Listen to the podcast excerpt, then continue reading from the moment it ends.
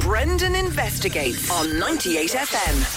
So, school may be out for summer this week, but uh, in my humble opinion, we could do with more sunshine and heat, to be Yeah, honest. that's true. Bit more of a summer to do with the summer. Uh, but even with a summer shower, we Irish do love an old 99.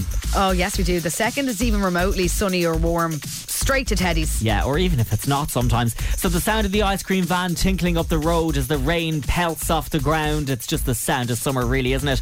Uh, but why is the popular ice cream called a 99, I hear you ask? Uh, well, a lot of people might believe that it got its name uh, from the original price, which is what I was led to believe. Yeah. But that is not the case, right? Uh, so the name 99 actually comes from the Cadbury flake popped into the top of it Okay.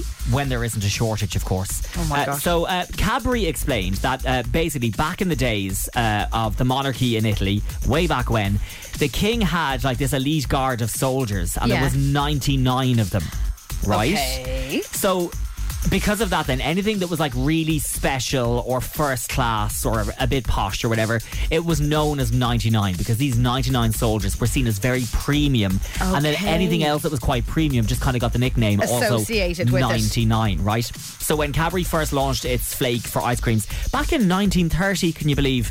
Uh, the UK ice cream industry it was dominated by expat Italians, right? So to appeal to the Italians, they deliberately called their flake a 99 because they were like, this is a very fancy thing. I can't believe that. So that's where the name 99 came from. Uh, now, another theory is that uh, ice cream, IC, yeah, I see. IC is the Roman numerals IC. So I is one Yeah. and C is 100 and you know when one comes before the other it you deduct it. So, So IC 99. will be 99. So in Roman numerals translated IC is 99. Love Now, a bit of numerology. I think we're clutching at straws there now if I'm honest. That's a real coincidence, though. Yeah, it is. Uh, but so yeah, so a 99 was named after the flake, which was nicknamed 99 because it was posh, right?